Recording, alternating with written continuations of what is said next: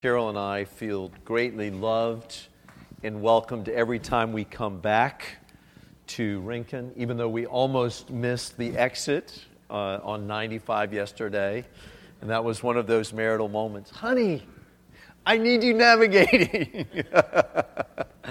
but anyway, we are here, and as I was saying in this, the, uh, the hour earlier, you guys have been partners with us like Philippi was for the Apostle Paul. And I'm not equating myself to be an apostle, but I'm simply saying you were for partners from the first day until now with us. And for that, uh, we are so thankful. And it's great to see so many of you again. And if we forget your names, please just come up and say, My name is so and so. Because Cheryl and I love to meet you and, and to see even families growing and new people coming to the church. I think I just had a chance to meet, is it Day? Did I say that's great? And your wife and children, so happy that you guys have made it to Rincon. Um, I want to bring to you uh, a word this morning from the end of Matthew 9. And you can turn there, that's fine. You know, one thing that I love in watching sporting events is when um, you're able to see fans that are on camera up on the scoreboard or the Jumbotron, and you get to just watch them cheering on or talking to their friends, and you just get to watch them enjoying that moment. And uh, sometimes they don't realize uh, that they're up on the Jumbotron. They, they are the focus for 60, 70, 80,000 people uh, that are able to see uh, watch their reaction to what's unfolding before them.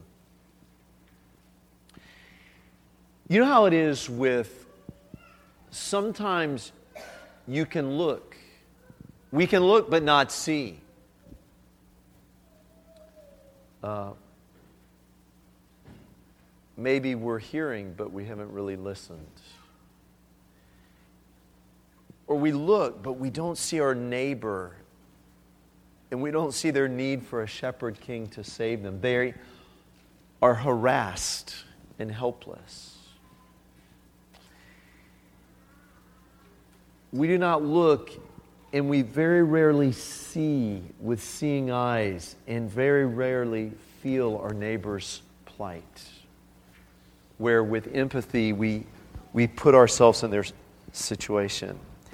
We forget in moments that, like us, they too are in need of God's divine rescue from sin. And too often we don't marvel, just like we don't marvel at God's glory. We, there's a sense of which we lose our awe, and, and we do not mourn for those who live with no sense of appreciation for the glory of God in Christ Jesus. We feel sad for all types of things.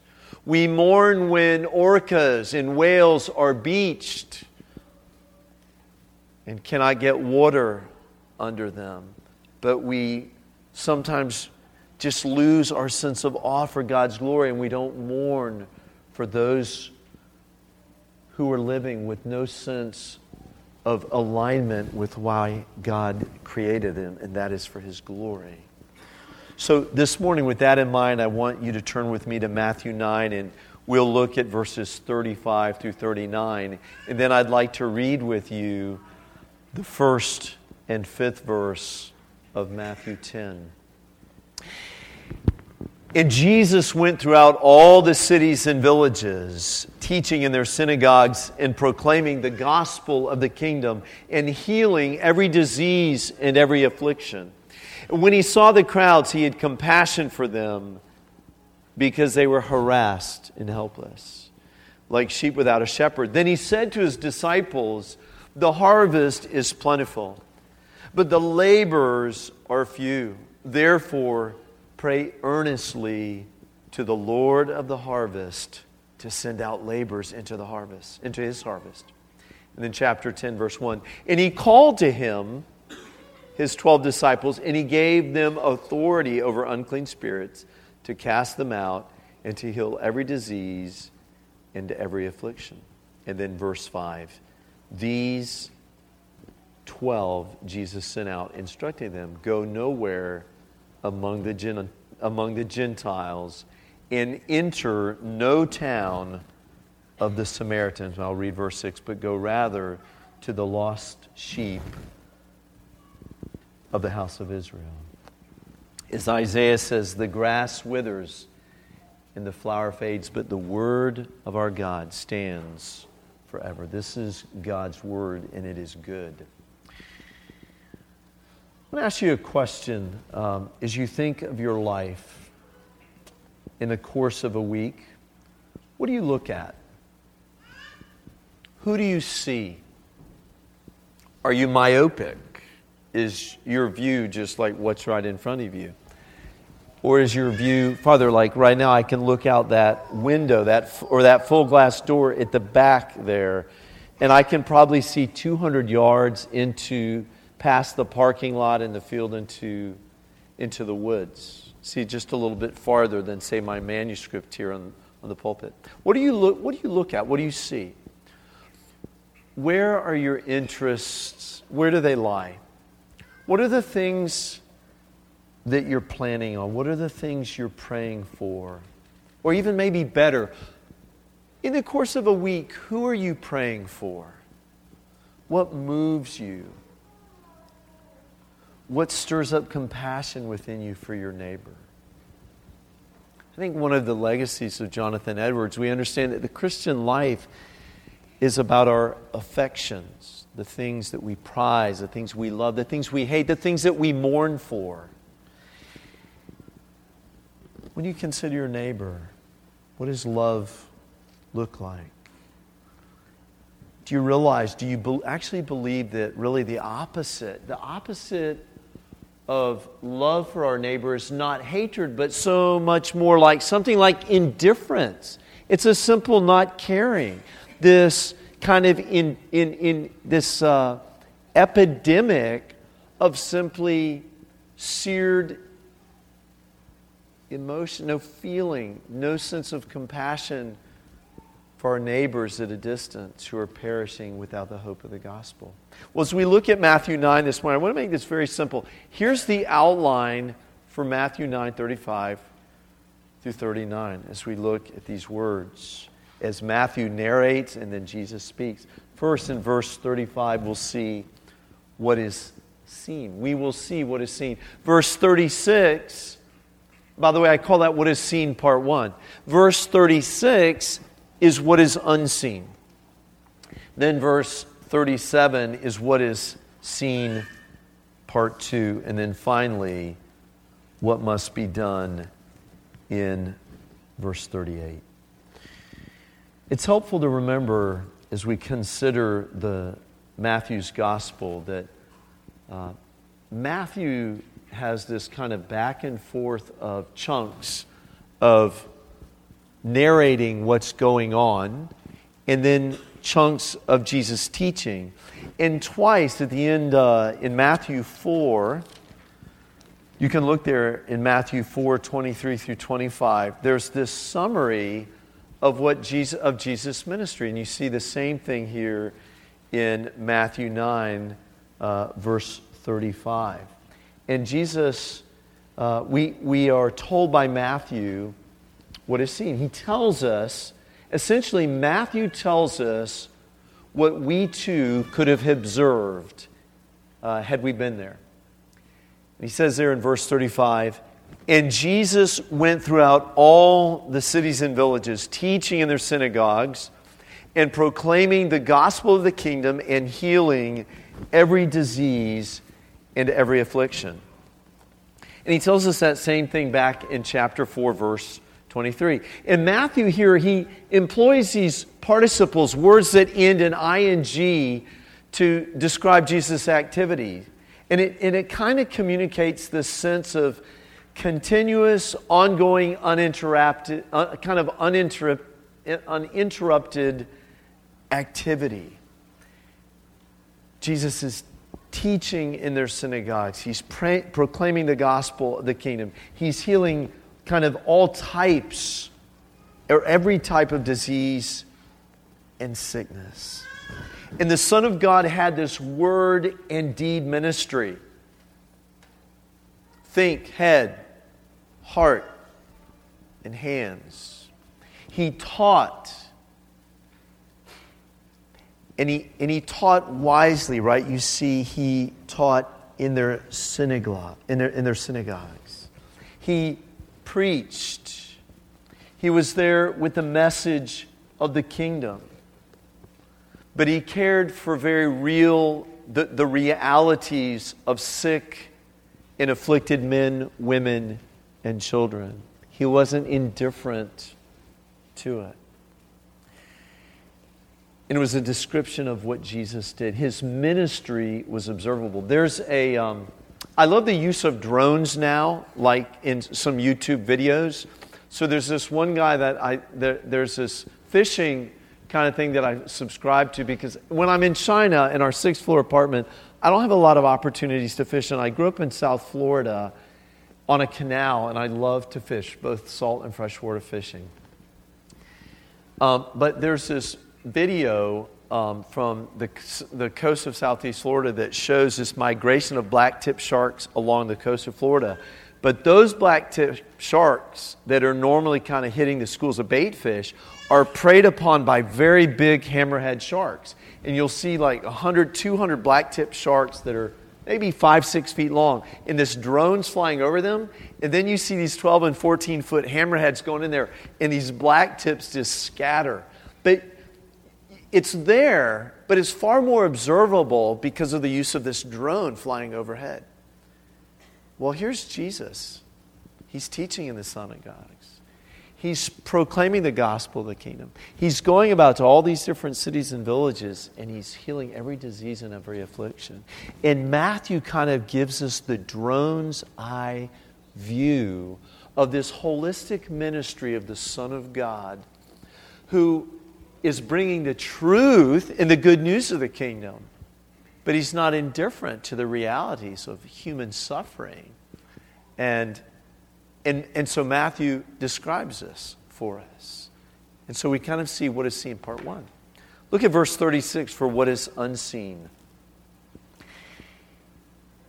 He tells us what we might not have known if we had been present. Now, Leland Ryken, in his book, words of delight. He calls this, it's kind of the authorial, it's, it's a technical term. Let's just call it this way. Let me change it. It's the insertion by the author or the narrator of what you could not have known unless you had some ability to kind of like run a CAT scan or do an x ray of the situation. It's that inserting of an editorial comment where the author is telling us what is completely invisible to the naked eye. And so Matthew says this. He says, when he saw the crowds, or literally seeing the crowds, he, that is Jesus, had compassion for them. Because they were harassed and helpless like sheep without a shepherd. And Matthew draws us into the narrative and he describes Jesus' emotional response. I think it's helpful for a moment to remember this. It was the British theologian, it was the, the writer, Octavius Winslow, in his book, The Sympathy of Christ, he speaks of the Lord Jesus, the Son of God incarnate, who was the pinnacle of perfection of all the human of all human emotion in one person. Who could feel who could express who could demonstrate legitimate unsinful anger?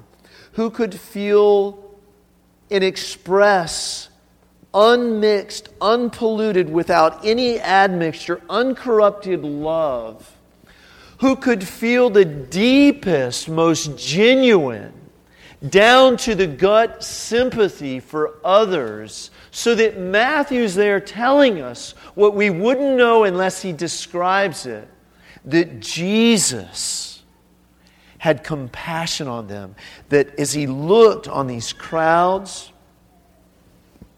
these crowds whom he administered, as the son of God, he says he felt, he had compassion for them.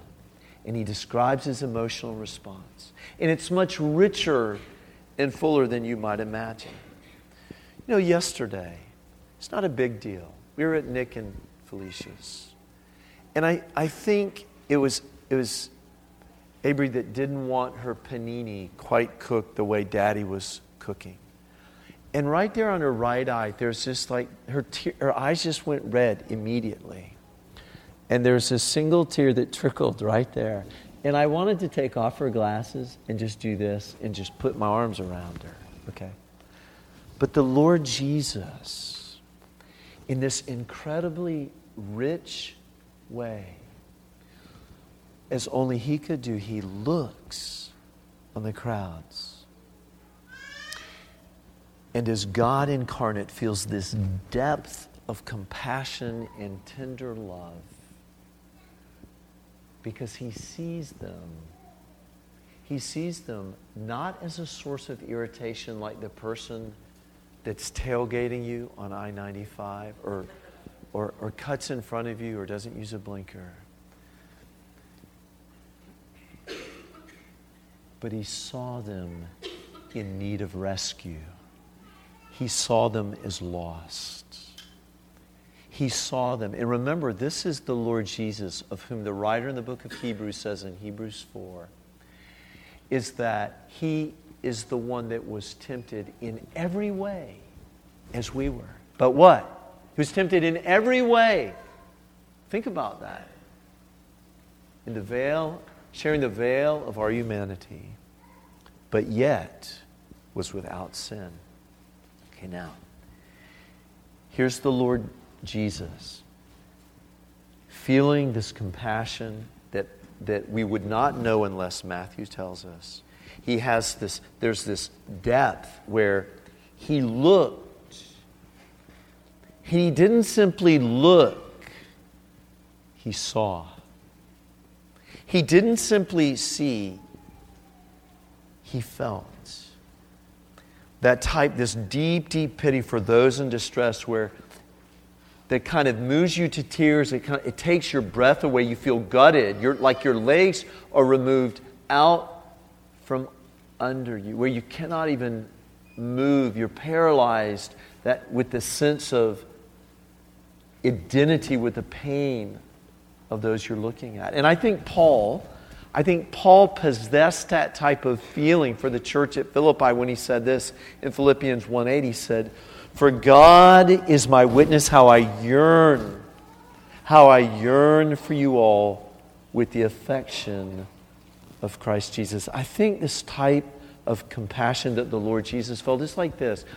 Have you ever been like at a wedding reception? You're in a, you're in a situation, it's a happy time but there's normally, if you have 100 people in a happy time, there's one person that's, that's anguished. There, there's something going on. It's not been a great day. They're in the midst of celebration, but they're really hurting. And then there are those, uh, those that have this gift of mercy and they kind of have this like spiritual antenna that they, they, though no one else sees, they're the ones that can look and pick up the body, the body language, the vibe, and their antenna is kind of like, and they can see, in the, even in the midst of a celebration, that someone's really less than happy. Someone's got something they're dealing with. This is the Lord Jesus, as Matthew is describing, that the Son of God, in the pinnacle of human emotion perfected, saw the crowds, felt compassion, and understood that they really were in need of divine rescue. Well, third, I want us to see in verse 37 what is seen, part two. And Jesus communicates here a new word picture by what he says. You'll notice back to back, very interesting, that Matthew uses a livestock word picture that Jesus sees the crowds as sheep without a shepherd to lead and provide and protect them. And Matthew flips this from livestock and shepherdless sheep to an agricultural picture of fields, okay, and harvest. That's what he does. The, the metaphor changes here. But really, Matthew's referring to the same thing, or Jesus is referring to the same thing. You see, the shepherd king, the shepherd king, Matthew describes as having looked out on the multitudes and that he saw them in the same way that you might see shepherd not having the protection in leadership in care or sheep not having the protection and care and leadership of a shepherd and then he juxtaposes that he puts that right next to jesus words now, as he speaks as the great shepherd king, and he, so he says, he knew he has this audience. His disciples were watching. His disciples were listening. They're hanging there on every word. And so Jesus states two indisputable facts the harvest is plentiful, but the laborers are few. And what our ESV Bibles really don't show us is there's this little Greek particle that sets the very first half of verse 37, the harvest is plentiful, sets it in like bold contrast to the second half of the verse. But, and it's kind of embedded in that little word, but the labors are few. It's the little Greek word men. It's kind of this idea if maybe you have a military operation and it's being reviewed, or something at work, maybe at Gulfstream, let's say. Um, you've had a project, there's a project, and you've worked on this project, and finally it's over, and you kind of take a military approach three up, three down. So, on the one hand, A, B, C were positive. But now, on the other hand, A, B, C, these things went well. But on the other hand, A, B, C, these things didn't go so well. They could use some improvement. And that's the idea here. On the one hand, indisputable fact number one, the harvest is plentiful. But on the other hand, indisputable fact number two the laborers are few. No one could take issue with the quality or quantity of the harvest, it's not an issue.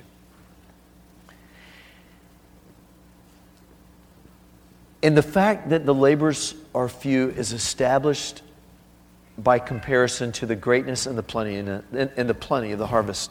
You know, I do think that every summer in the U.S. in certain churches where people enjoy having gardens, somewhere around July 10th to July 15th, maybe July 20th, there is this point where there's an inversion with people's uh, gardens at their home. And all of a sudden, you understand by how people begin to bring tomatoes and squash and cucumbers and green beans to their friends. Like they bring them sometime to church or people visit, and people show up and they have like tomatoes or a couple squash. And then they don't want to tell you this, but they've had zucchini four nights in a row. And you know what? Their kids are giving them grief. They're ready to give them up. All right, there's that sense of plentiness. There is that kind of the harvest, in this case, the summer, the ubiquitous, all around, ever present summer vegetables of tomatoes, green beans, cucumbers, yellow squash zucchini. They're enough. Maybe you hit that point with okra. It's plentiful and you've had your fill. And so you, you need to kind of start giving it away. That's what's happening here. And Jesus makes this statement with two indisputable facts right after Matthew has said that the Son of God looked.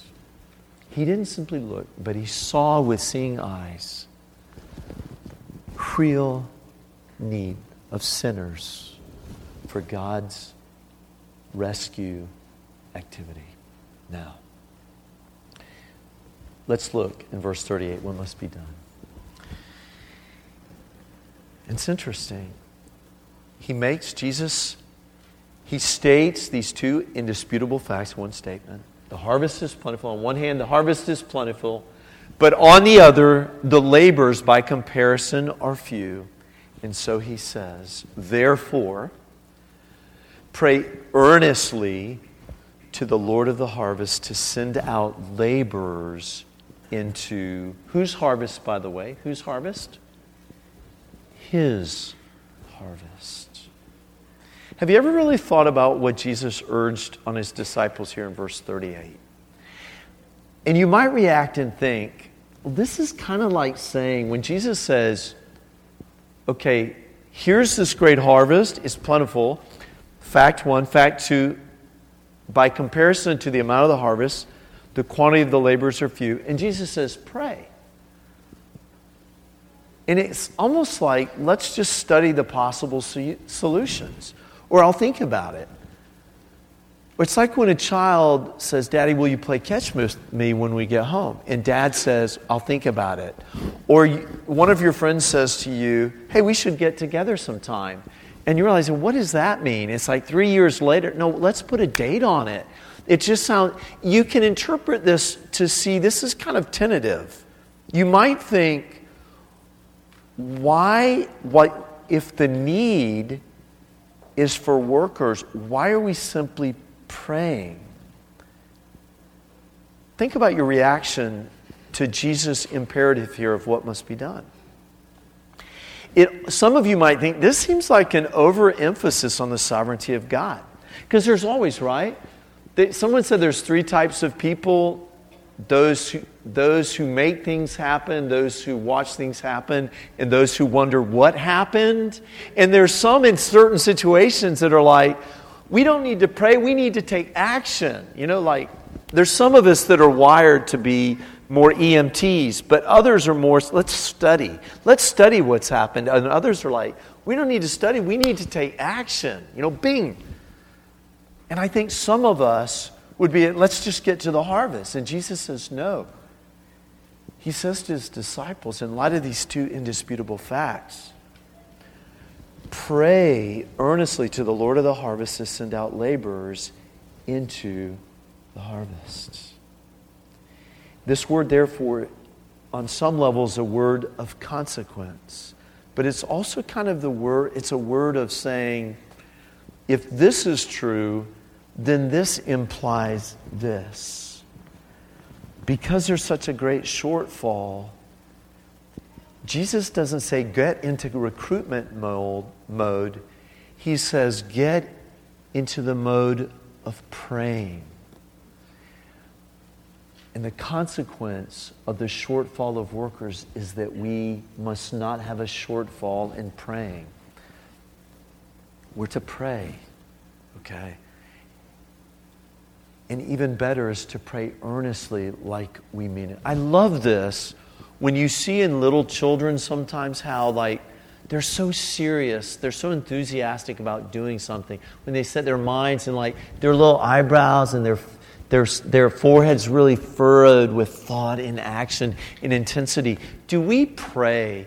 Are we praying like little children with that degree of earnestness? Would we be like John Knox and say, Give me Scotland or I die? Like, do we really long and yearn for that? What are the things that rule the strongest desires of our heart? And look who Jesus intended to be the object of our passionate request. He says, Look, pray to the Lord of the harvest. We're not just we're not just talking like we're not just recording a message here on a phone where, where we're doing something impersonally, he says, You pray to the Lord of the harvest that he would thrust, literally thrust laborers into his harvest. Okay, now, I want you to imagine a scene, a moment. Imagine a, a wheat farm in rural Kansas, a thousand acres right now, a thousand acres, okay? So that's like a mile, a little over a mile this way, a mile, maybe a mile and a quarter this way, and a mile and a quarter that way. Nothing but ripe wheat, a thousand acres. And how crazy would it be if someone says, Look, pray that the owner of the wheat fields would send out workers into his own field? No. In June, in Kansas, with thousand acre farms full of ripe wheat, Professional farmers already have a plan for how they're going to harvest their wheat. And God has a plan for how He's going to send out laborers into His own field. Farmers with ripe wheat fields naturally plan for the amount of equipment and manpower they need. They know that every year that's probably somewhere around June 15th, and they need, unless it, they have crazy rain, that's going to be typical, all right? Based on when they plant their seed. And when Jesus says these words, we hardly think it necessary when he says, Pray that the Lord of the harvest would send out laborers into his harvest. We think, that's hardly necessary, right? Because we think, doesn't God instinctively have a regard for the souls of men? Yes. Doesn't God instinctively have a regard for crowds like harassed and helpless sheep? Yes. Doesn't God instinctively, as Savior, have a heart for fields full and white and ripe for harvest? Yes. And it brings us to the single most important laws or law of the harvest from this passage. Many of you know, if you're familiar, there's three basic laws of the harvest, right? The three laws of the harvest normally are this. As some of you know, you reap what you sow, you sow before you reap, and in fruitfulness, you always hope that you reap more than you sow. But there's another law of the harvest from these final verses in Matthew 9. Okay? And the answer is implied in verse 1 here of Matthew 10. Right after this saying and this call to pray that the Lord of the harvest would thrust out laborers into his harvest, Jesus immediately calls the disciples to himself and he grants them authority to perform similar works to his own. And then he sends them out, verse 5, on mission. So, the law of the harvest from Matthew 9, verses 35 through 38, kind of you, what you might say is a fourth law of the harvest is this it's that you and I are the very answer to our own prayers to the Lord of the harvest to send out laborers into his harvest. It reminds me of my friend,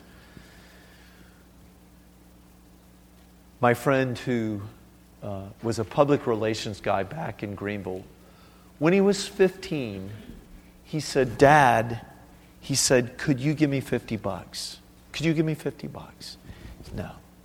No, Dad. No, son. He said, I'll give you a mower. Okay? I'll give you a lawnmower. And you know what you can do? You can go work and you find a way to make your own 50 bucks. You'll be the answer to your own request for 50 bucks. The law of the harvest, a law of the harvest from Matthew chapter 9 here is that we are the very answer to our prayer to the Lord of the harvest to thrust laborers into his harvest. All right. He invites us into his rescue mission. We're not just spectators. We're participants. We're on the field of play. We're not on the sidelines. And as the Son of God went teaching and preaching and healing, so must we be with holistic heads, hands, and hearts type of ministry by every member of the body of Christ. Well, how do we apply this passage? And I want to offer five quick applications from our text. Number one, our ministry, our ministry as the body of Christ must mirror Jesus' holistic ministry. We must be whole persons ministering to whole persons. Our ministry must be in word and deed.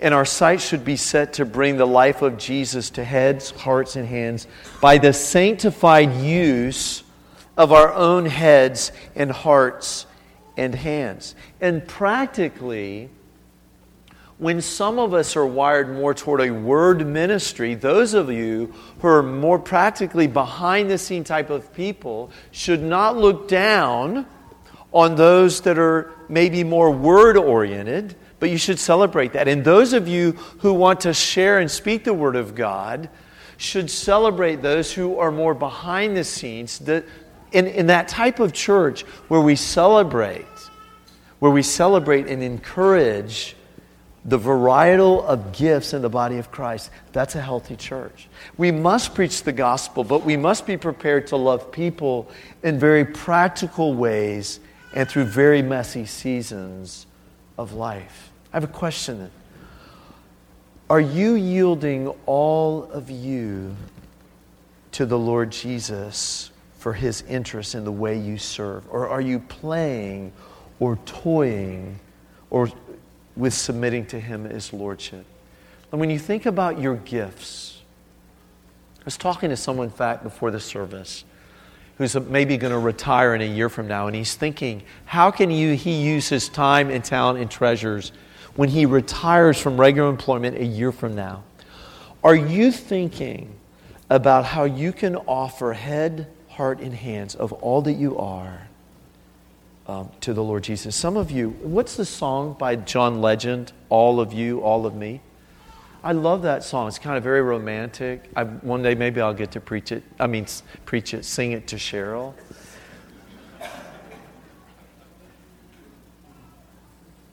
Do you offer up all of you? Do you offer up all of you to the Lord Jesus? Yeah. Second, not only must our ministry mirror Jesus' holistic ministry, but our vision must mirror Jesus' compassionate vision. Pray that you not only look, but that you see others not in terms of judgment, but with the compassionate eyes and mind of the Lord Jesus Christ. And I want to say just a word of application. Those of us that are like in our 40s and 50s, as we age, we can get curmudgeony. We can sometimes get irritated with younger generations rather than celebrating millennials and their strengths, for example, that they bring to the church, we're like, we wish millennials could be like this. Why don't we start celebrating and loving and trying to see the strengths of those who are younger than us, those who are older than us, rather than judge? Rather than judge differences, why don't we celebrate? and see how we can strengthen one another, even cross generationally. And do that with the compassionate eyes and mind of Christ. You know, looking is not the same thing as seeing. And Jesus didn't simply look, he saw. And he saw with his piercing and compassionate perception the very real plight of the crowds. And it was not just in mass, you know, he saw individuals like individual sheep who were, who were harassed and helpless like sheep without a shepherd. He knew their weaknesses. He saw their vulnerability. He saw their stress. But he also saw their prospects. Do you pray that God would soften your heart for more compassionate love and tenderness to those who are lost? Or is your life like just this maelstrom around all that's you? Like your pay, your work, your vacation plans, your grass that needs to be cut, your problems? Or can you get out like, are you able to rise up and cultivate this care for your neighbors, like those in your own body, your own family, your own community group, your own neighborhood? Are you cultivating that in a way that reflects the very love of the Son of God? I want to encourage us to do that today. Do you think, honestly, like, do you really believe, but for the grace of God, I would be in this, the exact same position? In fact, it was, do you remember what Paul says? He asked the Corinthians, 1 Corinthians 4 7. Real simple question. Hey, uh, what do you have that you did not receive? What do you have that you did not receive? Well, there's a third application as we think about Matthew 9, and that is our assessment of the harvest must mirror Jesus' assessment. It makes sense. It makes sense that the harvest is plentiful because it's God's harvest. And we should know this real sense of optimism as we go to the work.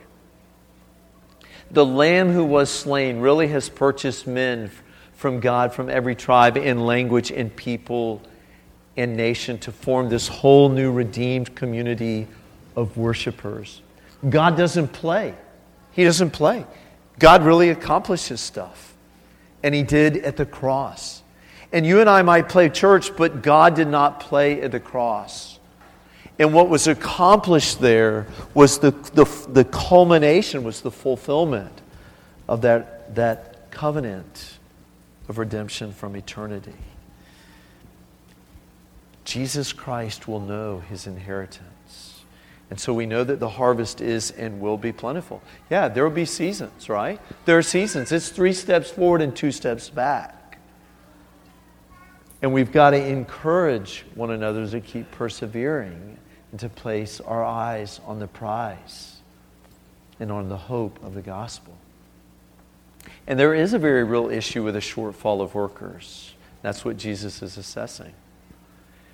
And there should be both this sober but hopeful assessing of the harvest that is his harvest. Now, fourthly, we are the answer to our own prayers. Our obedience to Jesus' command to pray for harvest workers must include this awareness that we, the church, are those harvest workers.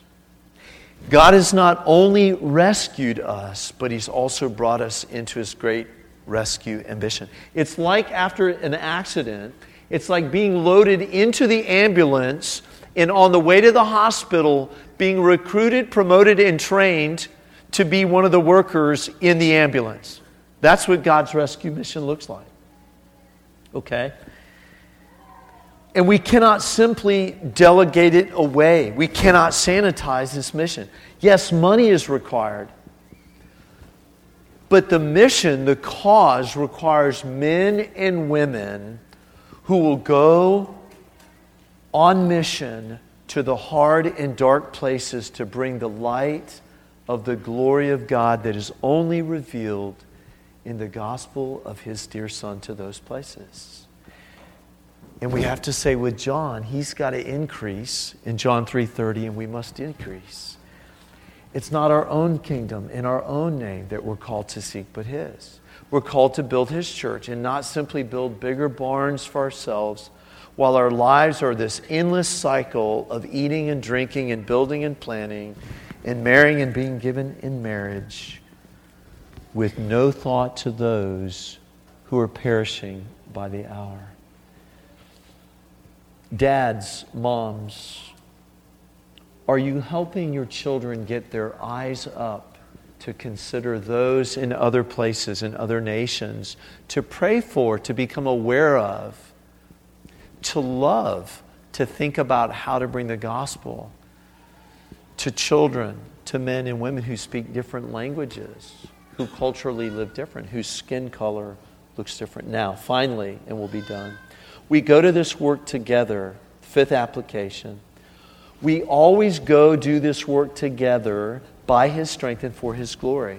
By the way, there's no other choices on the menu. Ready? Here's the menu. You've just opened, you've just come and you open the menu, and there's two choices on the menu go or sin. Hold the rope in faithful support, or be on the end of the rope descending into the darkness with gospel candle light. You pick, but you have to pick one.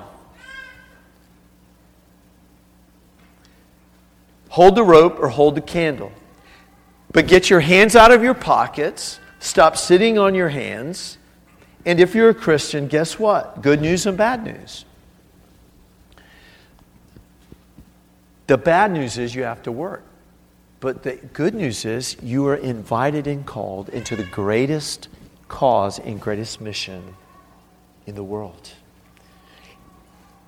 To you it has been granted, to us as the people of God, it's been granted both the privilege and responsibility to participate in God's rescue mission of harassed and helpless sinners. And in case we forgot, you and I were once in that same condition apart from God's gracious intervention. In closing, do you remember those fans on the scoreboard, those fans on the Jumbotron? They're excited and smiling. And then all of a sudden, someone like goes like, hey, that's you. And they have this realization. Not only were they on camera, but they didn't know that. But all of a sudden, and 80,000 people saw them up there.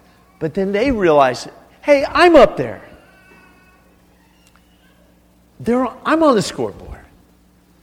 And it's a picture of us praying to the Lord of the harvest to send laborers into his plentiful harvest.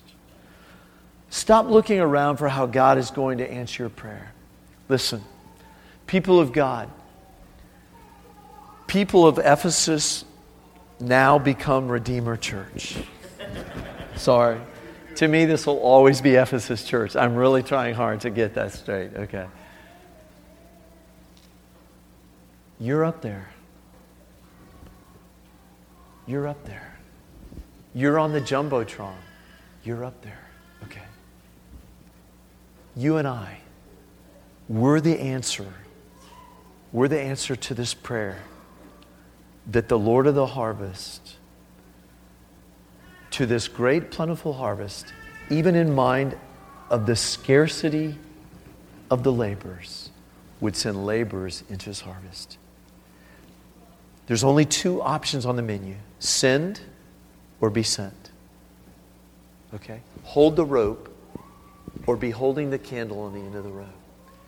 Every one of us has something to contribute. We can pray, we can give, we can encourage. Those of you who teach children, those hearts, every, every single child in this body is a potential candle bearer to the darkest, most remote, most unreached people group on this planet. And it's easy to laugh at that, but that's real. We, this place is a nursery. And Redeemer Church should, like every church, should be a nursery to nurture hearts for love to bring the gospel and God's greatest cause to the nations. To the work, to the work, to the work. God, help us be faithful to his cause. Amen.